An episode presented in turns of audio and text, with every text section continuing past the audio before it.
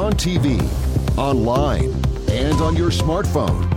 This is Ticker News.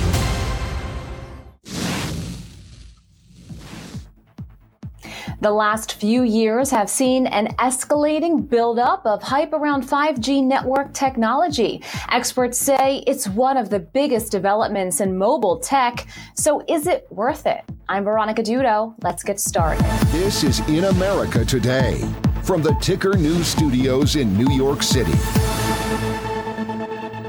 Starting July 1st, AT&T, Verizon, and other wireless carriers will be free to boost the power of their C-band 5G signals, and industry leaders say it's going to change everything. The onset of 5G is pushing the telecommunications sector to get creative as its infrastructure needs to grow, ultimately making it more complex and costly.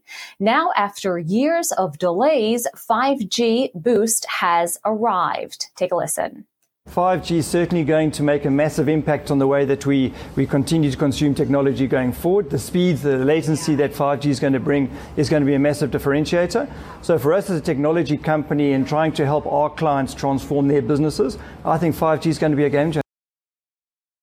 For more, let's bring in Hugh Odom, the president of Vertical Consultants. Thanks so much for joining me today. So, is 5G worth all the hype? Well, you're right. There's been a lot of hype right now. Personally, I would say there's a lot of disappointment on a couple different levels. First, from a consumer level, there's been a lot of disappointment. Uh, the all the major carriers in the U.S. have promoted, promoted, and promoted 5G for the last few years. If you turn on the television, you, all you'll see is commercials promoting that 5G service. However, most consumer users of 5G really haven't seen a dramatic difference between what they had with 4G. One of the reasons there is 5G for the main reason 5G was put out was not so much consumer driven, but it was more industry driven, economic driven. And that's the second layer. The second layer being, is this going to be a game changer on the industrial economic level? And that is a little bit farther along and could be a big impact across the globe and in the United States on an economic le- level in the economic forefront, industrial forefront, in the education forefront, and the med- and the healthcare forefront as well. So the rollout was really billed as transformational. And as you kind of just mentioned, how it's panning out for consumers and businesses, but you know, it does still have potential. What's your analysis moving forward? Well, I think the big thing in the United States is going to be continued infrastructure build out. What I mean by that is we're looking at um, up to um, 1 million new cell sites, cell towers, and other cell sites being built across the United States. Without that, without infrastructure being built out, you cannot build out a true 5G network. What we have now in the United States is what I call 5G light. It's a very low grade, low band, actually, 5G service. So you have to continue to build out 5G for consumer bases and for and for industrial bases as well. So first, infrastructure. Second is getting that getting that technology out and about with regards to the, the carriers themselves in the United States. So first, we have to build it out. Second, we have to promote it. Third, we have to actually implement it. And I think that's the next three layers of the 5G rollout in the United States. What do you think are some of the leading facts, factors as to why we are seeing a bit of an underperformance when it comes to 5G? Well, I think the first is that we kind of got driven a little bit. I'll, I will not blame it all, but when when COVID hit, the supply chain got hit pretty hard. So the build out of infrastructure across the United States and across, across the globe as well was impacted there. Th- secondly, I think there was a little bit of overhype, as I mentioned before. So I think they put out a high bar to get across and they are not meeting that at all. I think a third is there's been a lot of regulation on technology in the United States, particularly 5G, between the FCC and the uh, current administration to actually implement the technology and get it built out across the United States. So you have government uh, impl- uh, limits, you have supply chain issues, and you have some issues that I think, again, they over promoted and are underperforming. And what do you think are some applic- applications of its true potential? Well, I think the three biggest applications are going to be economic. It's, it's, it's, we're still on the forefront of 5G being pushed out on a high band level, and that will really change the game. And on an economic basis, there's some estimates that you're going to see a uh, $13.2 trillion impact on the economy. uh, because of the game changing uh, technology as it results to industry and the ability to be more efficient and able to do more based upon the data transfer that 5G allows. From a healthcare benefit, I think there's a second la- layer here. I think medicine as we know it is going to change dramatically.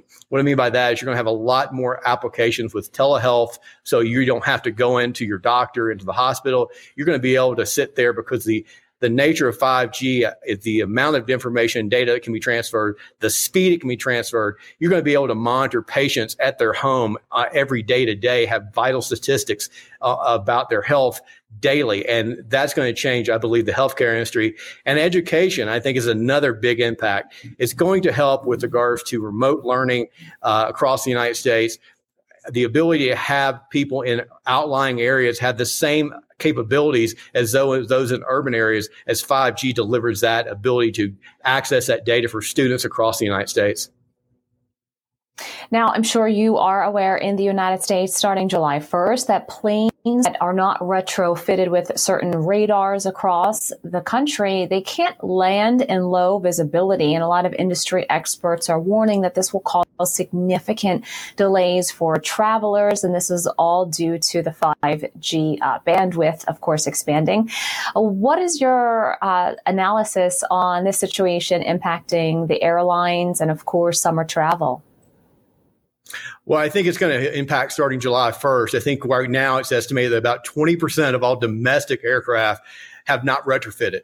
And that means 20% of the fleets out there, aircraft fleets, are going to have an issue with this possible interference between 5G technology and the altimeter on the plane. And the altimeter measures the distance, the altitude, especially when you're landing the plane. And as you mentioned, if you have a bad weather condition like fog or, or storms, you rely upon this altimeter to determine that determine that altitude. And if that's not working properly because of interference with 5G, then you have to reroute the plane. You can't land and that's going to cause delays, possible cancellations across the United States. The sad part of this is this this issue has been out there for two plus years, and there's been a back and forth between the FAA, the FCC, the wireless carriers, and the airlines about getting this resolved. And here we are, two plus years later, and we still don't have it resolved. And that's the that's the blame of many people, more particularly, I think, the U.S. government for not stepping in and mandating this get resolved uh, quicker than it has been. So that was my question. Is there a clear cut blame to kind of lay in the lap of one of the uh, important players here? Of course, after the pandemic, so many people want to travel and it's the summertime. So it will be very interesting to see what happens. Do you think that they can come to a solution quickly? Well, I think they've had, as I mentioned, they've had a lot of time. I think what's going to happen is as this, as more issues come up and there's going to be issues starting July 1st, I think there's going to be just pushed to the table that they're going to have all these chips going to fall where they're going to where they're going to fall with regards to delays, et cetera. And I think they're going to have to do something. And the only way you do that, in my opinion, uh, is you have the FCC, FAA sit there and mandate certain things that have to be done before this can go forward any further. But right now, they've set a date of July 1st. They're going to maintain that date and they're going to see what happens. And if something uh, happens that causes significant delays uh, around one of the busiest holidays in the United States, they're willing to take that chance. So, as you know, we are always looking to the future in the technology sector. So, when can we expect and what can we expect from 6G? Well, it's 6G is uh, there was an interesting article even this morning saying that that China is pulling a far ahead and really focusing on 6G technology. So is the United States, but they're expecting to have an introduction uh, as early as 2028. And that is right around the corner in technology standards. And by 2030, they think they can have a significant rollout and the impact will be great. It, it, it's just as 5G will have an impact as it finally gets rolled out to full scale. 6G is significantly faster, significantly broader, and it is the best way I can explain it is futuristic with regards to its capabilities. They understand, and this is really the, the component of it, that it just has such a broad scope of impact from economic to healthcare, education, mm-hmm. uh, for consumer as well. So any of this technology that rolls out is going to impact our daily lives, but it is an economic driver as well. Thanks so much for your time. More ticker news right after.